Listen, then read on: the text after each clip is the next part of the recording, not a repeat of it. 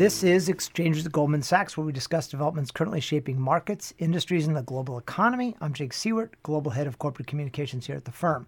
Today, we'll be talking with John Goldstein about sustainable finance and a big announcement that Goldman Sachs has just made in that space. But before that, we're going to try out something new and different. We're going to give you a quick update on the markets from one of our trading floor experts. We're joined today by Amelia Garnett from the Goldman Sachs Securities Division, who's going to be telling us about five numbers she's watching in the markets this week. Amelia, welcome. Thank you. So, before we jump in, give a quick overview of what you focus on and who your main clients are. Sure. So I sit in the cross asset sales group in New York, and I predominantly cover equity and credit hedge funds for macro products. So I'm mainly focused on currency markets and rates. Okay. So what's the big number in markets that you've been looking at?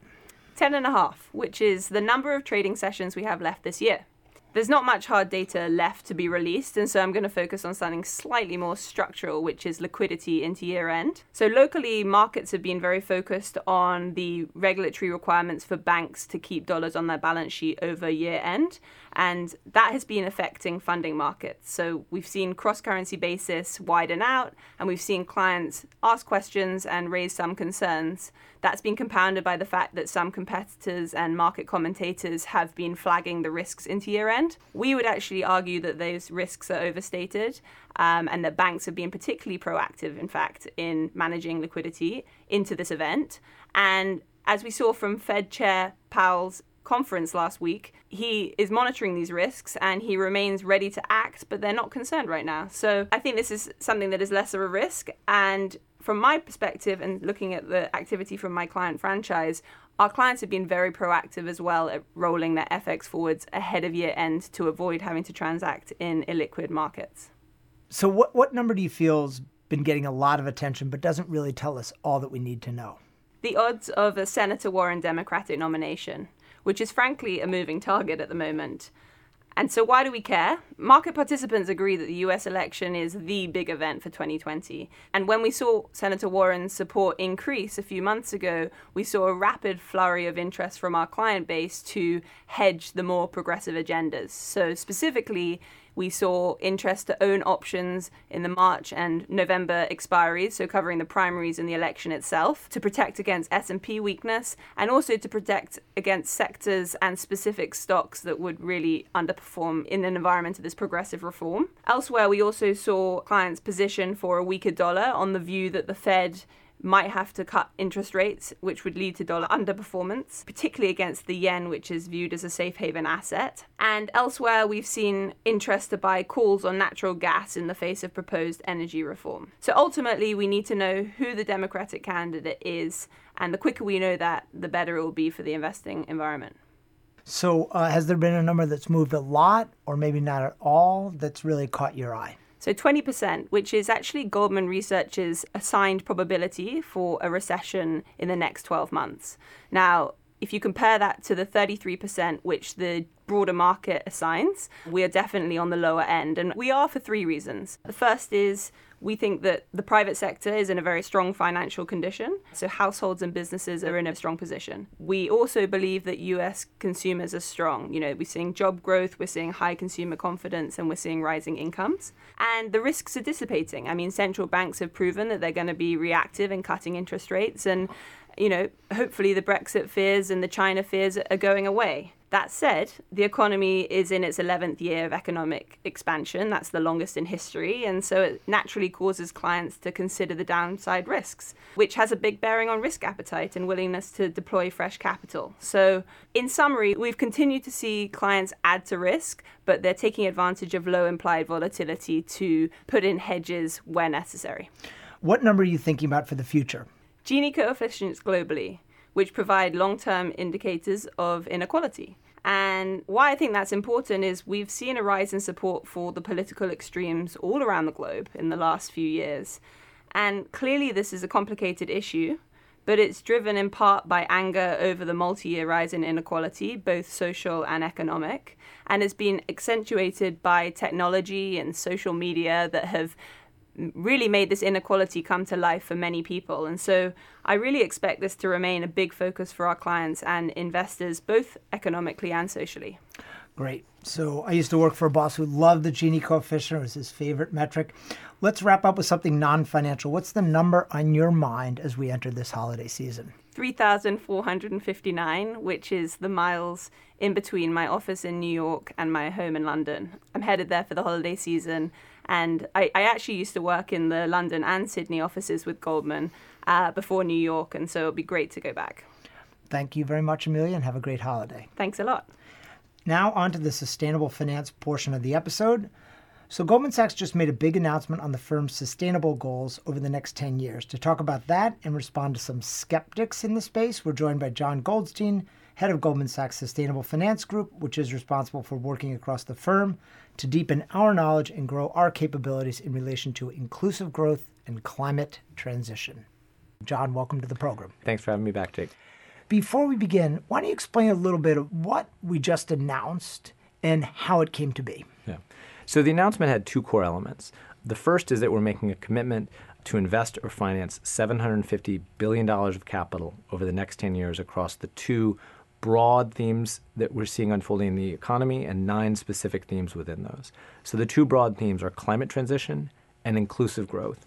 And underneath those, with under climate transition, we see things that you'd expect to see, like clean energy, and things that you might not expect as much around things like waste and materials, ecosystem services. Inclusive growth looks at, frankly, how do we have growth that works better for more people? Things like accessible, affordable education, uh, accessible affordable healthcare, investing in our communities. So that's a financial target and a group of investment financing areas. How is it going to be built into Goldman's business?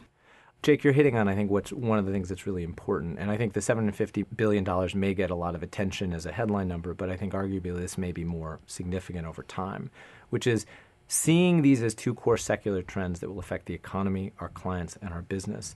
That means we need to invest in the capabilities to be as strong, excellent, and capable around these as we would any other central topic, which could be technology, interest rates, any other thing of that kind of significance. And so the other commitment is that we're working to integrate expertise, capability, and delivery of that across our products and services across the divisions of the business so that any client can knock on our door and get the same expertise, insight, and help on these issues that they could expect on any of the other central issues that are top of mind for them.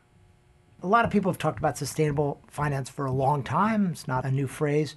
What's different about today's announcement that Goldman just made?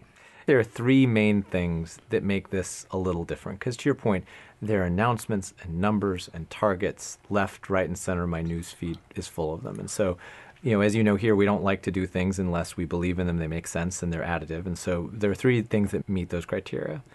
Number one, where this is coming from. This is grounded, frankly, not in a commitment to something outside of us. This is grounded in a core view of where the world is going, a thesis, a research driven view, almost a market call that fundamentally these questions of climate transition and inclusive growth are going to be central secular themes for the economy, for our clients, and for ourselves.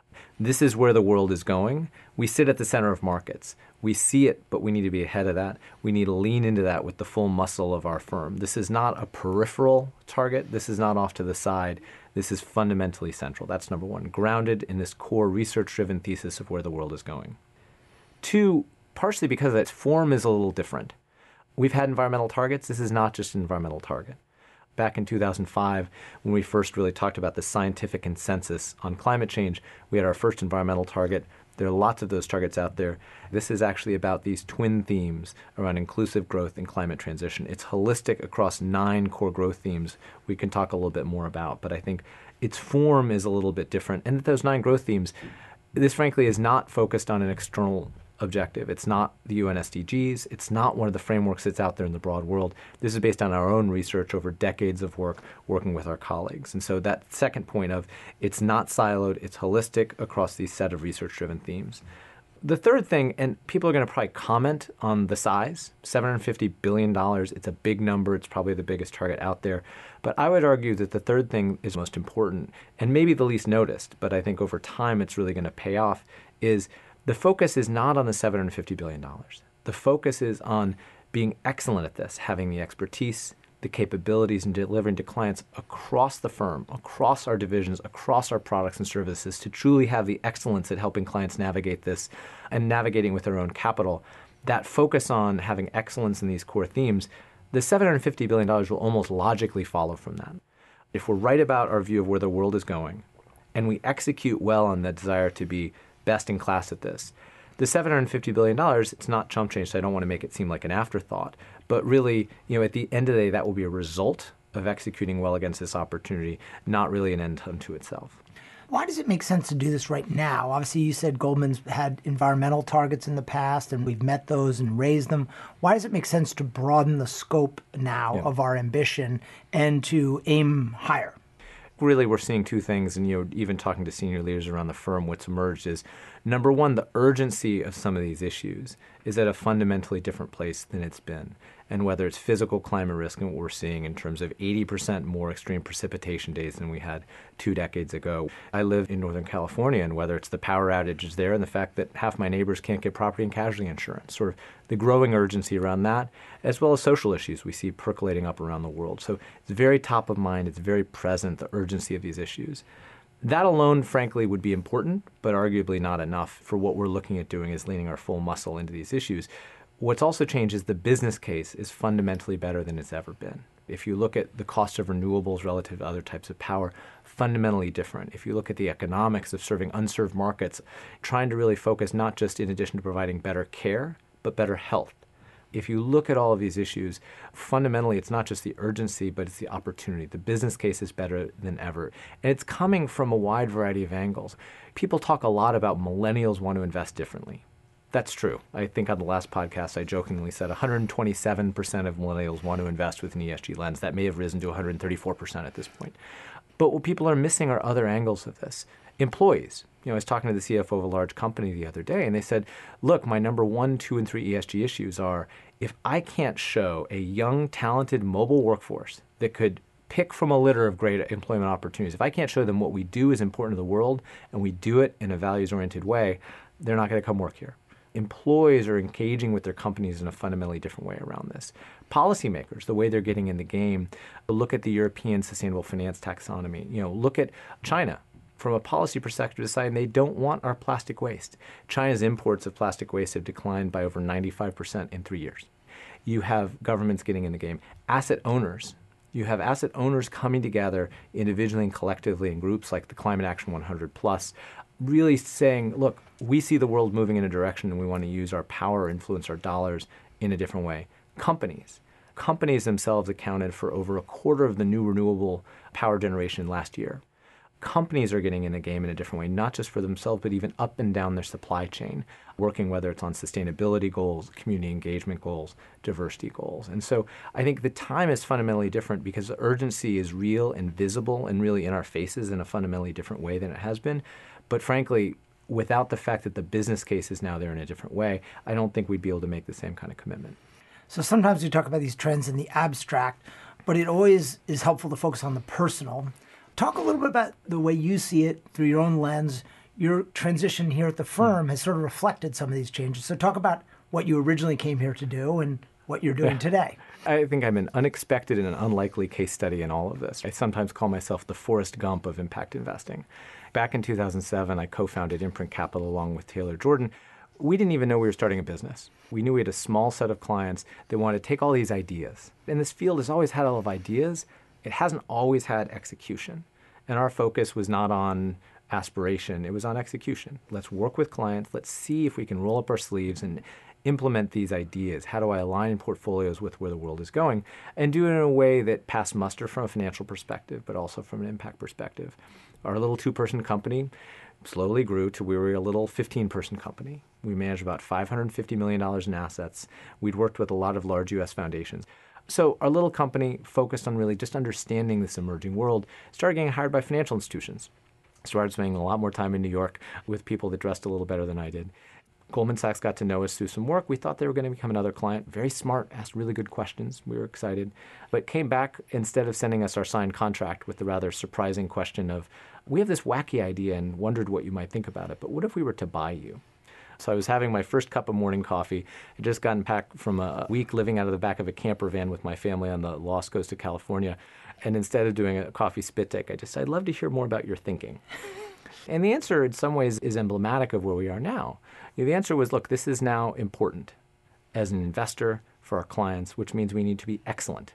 And at that point, they said, We're fine. We have lots of good pockets of work, but if we want to get from fine to excellent, we really got to ramp up our efforts. We need to invest in this in, in a very muscular, robust way.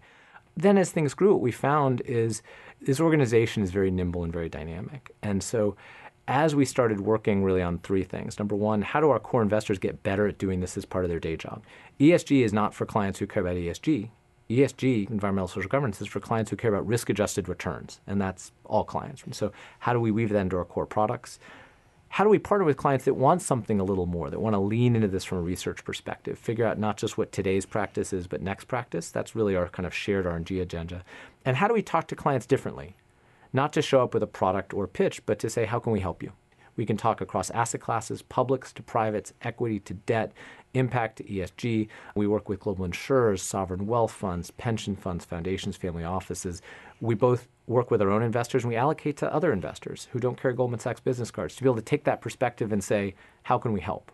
So that worked pretty well, both in a sign of that being a good model and of where the world is going. At the end of 2015, the year of the acquisition, we had $3 billion under management. 2016, it was a little over 6 billion. 2017, a little over 11. 2018, a little over 17, and now it's about $55 billion in dedicated ESG and impact assets. So continued growth and a sign that we were sort of onto something in terms of that model. People say, do you have a separate group doing this or do you integrate it? And we said yes. We called it a both and model, which is if you tell an existing talented staff to add something to their day job, that's unrealistic. On the other hand, if you have it totally divorced from the business, that's irrelevant. So, how do you have the extra oomph of resources, focus, and specialization, but the goal to draw it from and weave it into the businesses, not to separate? So, that model worked well. So at the same time, these questions were coming up all over. Our largest clients around the world were constantly bringing this up as a top of mind issue, not just for investment management, but for securities, for investment banking. It was coming up in investments our merchant bank was making. And the question is what to do about it. In some ways, at the end of the day, the goal is let's focus on content, knowledge, and expertise. Let's not focus on products, let's not focus on announcements, let's not focus on marketing. Let's really focus on what we need to do, which is really three things and you mentioned this at the beginning. Number one, let's have the expertise and knowledge. And if it exists somewhere in these metaphorical four walls, let's find it and put it together. If it doesn't, let's go get it. Let's have expertise on the things that matter. Number two, let's have capabilities to do something with that knowledge. It's all well and good to know something, but we need to be able to do something. Number three, let's deliver that to clients in a coherent, cohesive way. And if we do that, hopefully that will create a cycle that perpetuates itself. If you do good work, you'll become known for it, which means you earn the right to do more good work. But I think this experience of having little 15 person company running a large growing unit within Goldman Sachs and now really getting to sort of drink from the fire hose. Goldman Sachs sits at the center of markets and looking out across corporate executives, asset owners, asset managers, policymakers.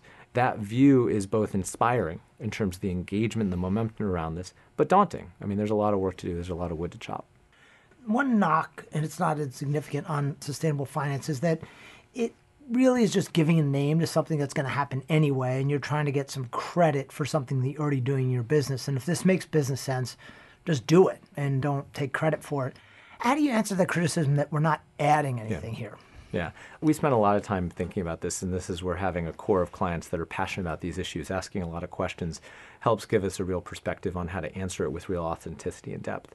Because, first of all, it's not bad if it's good business, right? At the end of the day, this isn't going to go very far very fast if it's not good business, if the business case doesn't work out. However, what do we bring to bear? What we bring to bear is the combination of a couple things.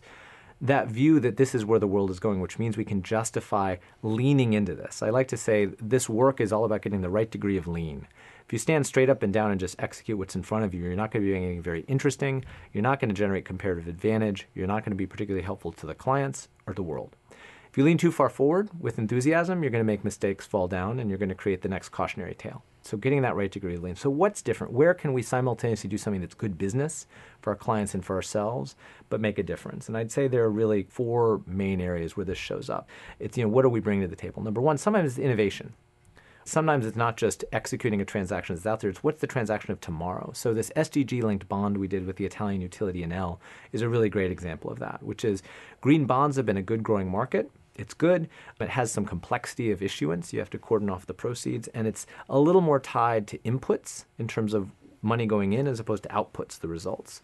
So our team worked with Enel and others to really come up with what is a more aligned, accountable structure that helps them accomplish what they really want to accomplish, which is raise capital directly aligned with their business goals of transitioning the fundamental core of their business towards renewables. And so the way the security works is general corporate use of proceeds, easy to issue, easy to issue at scale, affordable capital to finance their business, but it's accountable. It has teeth, which is if they don't reach their goals, of 55% renewable power by the end of 2021, their interest rate ratchets up by a quarter of a percent. And so that ability to go out to the market, raise billions of dollars of capital, get a little bit of a price break from the market because seeing that target, seeing that objective, but having that accountability on the back end. Because one of the big issues here is this isn't just about investing in these nine growing themes. This is about transitioning an entire economy that transition needs to be banked and it needs the innovation and the creativity that bankers can bring to it. So one thing we can bring is that's a good investment. It's good for the company, it's good for investors. So back to does it pencil? It absolutely pencils. What do we bring to the table? Ingenuity and sweat. I think the second thing there is foresight, seeing something just a little bit before it's there. So our merchant bank saw a tremendously growing opportunity in solar power in India, and they invested in a very small team, Renew Power, when they had zero megawatts of power in the ground. Just an idea. Just an idea. Now they have over six gigawatts of power. The largest solar developer in India and have raised over a billion and a half dollars. That ability to sort of see where this is going, see the direction of travel, and invest early, but frankly with some real heft and real scale. That's number two. Number three, I'd like to call it is just sweat this ability to sort of be a little more creative and put some work into putting the building blocks together. So our merchant bank worked with a company called Northvolt to finance the Gigafactory in Europe. Ultimately, to bring down the cost of electric vehicles, ultimately it comes down to batteries. Batteries, you need scale. We have a chicken egg problem. Until costs are lower and I have the volume of demand, how can I build them at the scale that makes that all work? And so we worked with Volkswagen and others to figure out is there someone that's going to buy these batteries? Is there someone who's going to make it? It suddenly takes something and makes it financeable. And it's something financeable that needs to be financed at scale. This gets back to the last role. There's some areas in impact where small is beautiful. We need nimbleness, innovation, and very sort of small efforts. And there's a lot of wonderful work going out there that's going to continue to go on.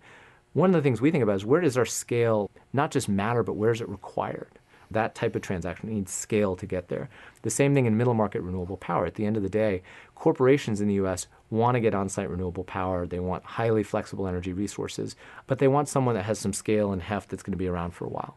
So we went, saw a thesis, saw an opportunity, and built about a 30 person team, about a $2 billion balance sheet, and in less than three years have become one of the, if not the largest owner of distributed solar assets in the US that's a market where people need scale, they need heft. And so that question of if it's good business, what are you bringing to the table is a very fair one and a good one, and frankly, one that doesn't get asked enough. And so we spend a lot of time thinking about where are we bringing somebody to the table? And frankly, that also is an advantage. How do we get interesting transactions that not everybody may have seen? It's you put in the sweat, you put in the work. We obviously here at Goldman have clients that aren't in these nine themes as broad as they are that you outlined and some of them may seem to be pulling in a different direction depending on the theme. What about those kinds of clients, so legacy clients, as it were? At the end of the day, and we've spent a lot of time since the launch of SFG talking to clients across a wide variety of sectors, and interesting seeing who wants to talk to us. Frankly, the corporate clients most interested in getting our guidance, our help, our advice are from a lot of those legacy sectors because this question of transition, this isn't just about the pure plays creating new innovative solutions. Unbelievably important. We do a lot of that. But this is about broad bases of the economy driving to really important goals in terms of climate transition and inclusive growth. That's an area where we're really going to have to earn our keep is helping those companies that have a legacy business, have a business model, but they're getting these same questions. They're getting pressures from shareholders, from customers, from employees, from stakeholders. And what they want is they want advice, they want help, they want people to help them navigate that transition because rapid growth of renewable power creates opportunities in the renewable power space. It creates opportunities to save money for some companies, and it creates risks for some business models. This idea of all of these drivers, they're opportunities for some people, they're risks for others, and they're efficiency gains for others. Leveraging these as tools are important to all of our clients. That's one of the things that often gets missed out is once again, people think about this as a segmented little field. It's just off here in the corner. These are broad, large chunks of our economy that are fundamentally changing in the decades ahead. And once again, those changes need a banker, they need an investor, they need an advisor. I couldn't agree more. I saw the chairman of a big traditional oil company in Europe, and they were 100% focused on these transitional issues. What about data? One of the issues for this world has been that the early metrics and definitions weren't that robust. They were very bespoke and they changed depending on where you were and what they look like. It's a little soft sometimes, the measures. How is that evolving and how is that going to improve so that we can really see the accountability and delivering on some of the yeah. promises that have been made? If I knew more about hockey, I would probably say we're in the middle of the second period of a three period game. Early on, this was a topic that was of interest, but frankly, people didn't really have to address it it seemed peripheral, sort of ESG. What are you doing? How do I measure it? How's my portfolio look? How's my company perform? That time is over. Everyone needs an ESG story and an ESG answer. That has increasingly become apparent. However, what's happened is in some cases, people have really focused on solving for having an answer versus solving for the real investment question. The investment question is how do I navigate a world that's changing? Whether I'm a corporate leader, I'm an asset owner, or an asset manager. That's the real question. And as with any investment question, it's hard it takes work, it takes scrutiny, it takes perception, it takes insight, it takes wisdom. However, I think an enthusiasm to solve for the labeling question has almost resulted in a little bit of a potential cul de sac here, where a lot of work put into how do I put a stamp on something that says it's ESG? And I think you mentioned some of the issues. This is sort of well well studied. I think sometimes these are a little overly dependent on formalisms around policies and disclosures versus performance. And there's a proliferation. When I talk to people across the spectrum, nobody is happy with the current state of affairs, which is companies feel like they're beset by many people on all sides with more requests for more things that arguably don't matter a lot investors are overwhelmed with a whole lot of noise and not a lot of signal and don't know quite what to do with it. Here's the question how do we get to a world that I think would be better for everyone? A world where we have better data on fewer things that matter more. I think everyone would agree that's a better place to be. The question is, how do we get there? And I think this is something we've been taking an active focus in and, and really pushing on this where we can. We were the first U.S. bank to report using SASB, the Sustainability Accounting Standards Board. That's really SASB's mission: is how do we figure out what's financially material, not for all companies, sector by sector, subsector by subsector, and try to drive a recognition of what those things are and coherent reporting around those things. GSAM, when we engage, we just published our annual engagement report. We really push for better disclosure on fewer things that matter more. Our GS Sustained Research colleagues have done a great job at really trying to hone in on what are the things that matter for their sectors. And so I think it's something we see where the world is going, and we're trying to help it get there because at the end of the day, capital markets work better with good data. More data is not necessarily better. What we need is better data on fewer things that matter more. And I think that helps overcome these issues where if we solve for the investment question, arming good investors with better data who may make different choices, but they can have transparency and really a common framework from which to work, that makes sense. The kind of cul de sac choices that's been made, I think, is when you solve for the label, sometimes that becomes the answer. And the metaphor we use is if you were doing due diligence on a fixed income manager and you asked how they decide what securities to buy, and they said, I read a rating agency report. You'd say, and? It's great to use external inputs, but those are inputs, those are not answers. The same thing is true here, which is it's great to buy external data, other reports, other research providers, but if this is important, if this is material, if this is part of how you are a good steward of assets, you need to have your own story to tell in a fact based way. And I think just saying, oh, I just relied on someone else is increasingly not going to be a sufficient answer. Another question that comes up a lot around this field is that by screening off certain areas or by limiting your investments to nine objectives or, or fields or areas, you're somehow limiting the universe of potential yeah. investments and that you're leaving some upside for the investor. So, by limiting or focusing your investments, is there some chance that you're shortchanging your investors? Two main things of this. I think number one, I would be curious to find the investor who looks at every single security on the face of the planet you got to focus somewhere, right? You have to make choices, arguably, where you can build a research edge, an insight edge. You got to pick somewhere you're going to focus that you think your focus is going to bear fruit. So I think there's a little bit of a myth of the people who seamlessly choose from every potential security every single moment in time. I'm not sure I've quite found that person or maybe that computer. However, I think the other big thing here, and it dovetails to a deeper issue, is historically limiting the universe was kind of all there was in this space. Early efforts, faith based negative screening, socially responsible investing, the idea of kind of what not to own. And that has become so ingrained in people's head of what this is. I remember a colleague and I were being interviewed by a journalist once, and at one point they said, I just don't understand with ESG, how can you expect an investor to perform with one hand tied behind her back? And my colleague responded in moment, she said, Actually, we'd like to think of it as having a third hand. For us, finding big attractive growth sectors, other sources of insight into risk that's going to affect almost all companies, opportunity, ways to be more efficient. That makes sense to us. And I think there's a little bit of an old way of thinking of take a universe, take a hatchet, remove some names, and just get back to your job. That's not what this really is. It's rooted in this old view. But I think there is this bigger issue of, I like to say I'm in the cognitive bias business. And what I mean by that is often people are too prone to love this or too prone to hate it. Enthusiasts think this is important. It's the greatest thing since sliced organic whole wheat artisanal bread. Sprinkle it on top of anything and it'll drive alpha, right, in outperformance. Others think that you are irreducibly dooming yourself to failure. And I think a lot of people persist in really, frankly, those beliefs. Those are not research held views or experience held views. Those are really beliefs and almost philosophy. When you get to the investing question, you get past that. We spend a lot of time telling people we understand there may have been hype, enthusiasm, good news, bad news in the past. Frankly, we'll acknowledge that, but let's move on. Let's look at the actual investment merits of this question. And when you get into it, what I invariably find, I don't think I have found a single investor yet we've worked with that the more we talk about this doesn't have one little moment of, oh, I didn't know that was ESG. So we were talking to a manager that said, we don't do any ESG. We said, well, what do you do? And they said the largest area of active risk was investing in middle market European industrial companies because what they found is that a lot of them had outdated manufacturing. A little bit of capex to modernize their manufacturing could make it much more efficient, saved energy, saved water, less waste. And it turns out if they marketed those efficiency trades in small business and consumer markets in Northern Europe, they could command a small price premium. So they got kind of a double whammy benefit to their margins. And I sort of said, you know, in our world, you might call that greening manufacturing companies. And they said, well, we don't. And I think there is this hangover of thinking, you know, this is what the well intentioned people trying to learn Excel are asking me to do. This is not a real investment discipline. And sort of undoing that cognitive bias, people often realize they're doing a lot more of it. than what usually follows, oh, but that's just smart investing. And eventually, in a lot of conversations, I'd say you're not allowed to say anything that smart investing doesn't count. You can't define the tautology against me. You talk to a lot of smart investors all over the world, in Europe, Asia, the US, elsewhere.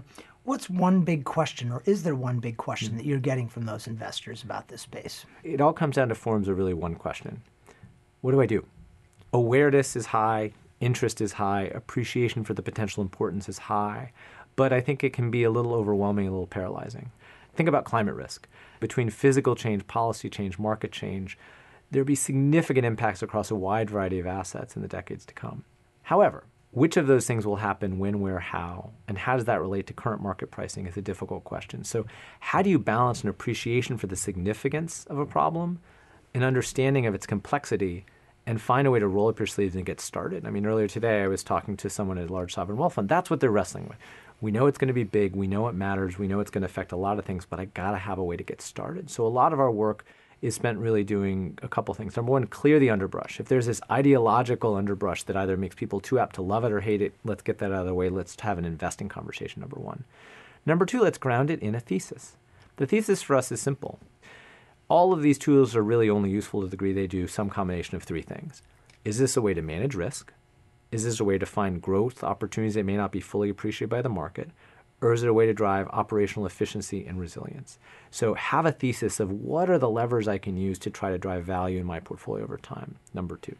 Number three, find actionable ways to get started. Find these ways to take measured experiments. It doesn't have to be all or nothing. It doesn't need to be the whole portfolio, but find a way to get started. And then finally, four, reflect and iterate, both on your own experience and how the field is developing. So the question in some ways is always the same. Really, some variation of, okay, this all makes sense, but how do I get started? And the process at a generic level is the same clear the underbrush, have a clear thesis, find an entry point, and evolve over time. But it manifests itself quite differently in these different institutions. So they're practical and they just want to get on with yep. it at some level. John, you've covered a lot of ground. Is there a particular area that we haven't discussed that you're excited about over the next yeah. 12 to 18 months? One thing that I've been really excited about, and this is partially a lens that gave rise to what I do and partially an engine for carrying it forward, is you've talked and heard about other folks here talking about this sort of one Goldman Sachs idea. Clients shouldn't have to get a PhD in Goldman Sachs to get the benefits of our best thinking. This is a topic that has been extremely conducive to that, is sitting down with large clients and saying, how can we help? This is a top of mind issue. How can we help? And it doesn't matter which division, which function, which product, which service, which anything. What do you need? And what we found is there's been a high level of engagement with these clients, and what emerges from it is usually a work plan We'll go through the range of conversations and issues, say, yes, that one, no, that one, tell me more about this, and here too you haven't mentioned. And we'll effectively have a work plan that we project manage. This ability to help clients project manage across these important issues and transitions with the variety of functions and capabilities we have a firm doing. I mean, I was talking to a senior executive at a large company the other day, went through a range of topics and range of issues. And just one example, they said, you know, we're really excited about moving to much more sustainable packaging. We have a great supplier, we'll buy everything they make, but they really need financing to build a plan. Is there a way you can help? Earlier that day, I had a conversation with our merchant bank who wanted to share research on seeing alternative packaging as a really exciting growth area. They've made some investments and they want to make more. Separately, this idea of using corporate offtakes to make transactions financeable and financeable at scale. I talked about Northvolt earlier. That's the way our U.S. Renewable Power Group works, sort of harnessing the power of the corporate offtaker. And so to get to sit down and connect those dots, the client doesn't necessarily need to know all those different things going on, but we do and to be able to sit down, understand their need, and bring that together. And that's a microcosm. But I think we found with some of these clients, we have five, six, even seven different sustainable finance work streams going on that cover a range of issues. And that ability to take what can feel like a fragmented approach when people are very, very busy and make it coherent and project manage, I think really helping folks really move forward in their organizations and accomplish their goals. Well, that's great. On that optimistic note, we'll wrap things up. Thanks for joining us, John. Thanks so much, Jake. That concludes this episode of Exchanges at Goldman Sachs. Thanks for listening. And if you enjoyed the show, we hope you subscribe on Apple Podcasts and leave a rating or a comment.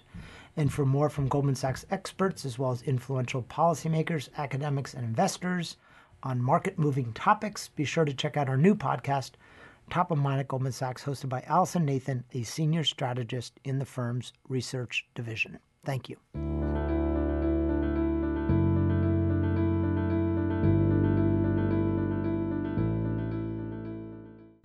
All price references and market forecasts correspond to the date of this recording.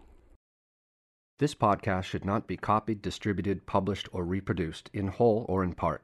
The information contained in this podcast does not constitute research or a recommendation from any Goldman Sachs entity to the listener. Neither Goldman Sachs nor any of its affiliates makes any representation or warranty as to the accuracy or completeness of the statements or any information contained in this podcast, and any liability therefore including in respect of direct, indirect, or consequential loss or damage, is expressly disclaimed. The views expressed in this podcast are not necessarily those of Goldman Sachs, and Goldman Sachs is not providing any financial, economic, legal, accounting, or tax advice or recommendations in this podcast. In addition, the receipt of this podcast by any listener is not to be taken as constituting the giving of investment advice by Goldman Sachs to that listener, nor to constitute such person a client of any Goldman Sachs entity.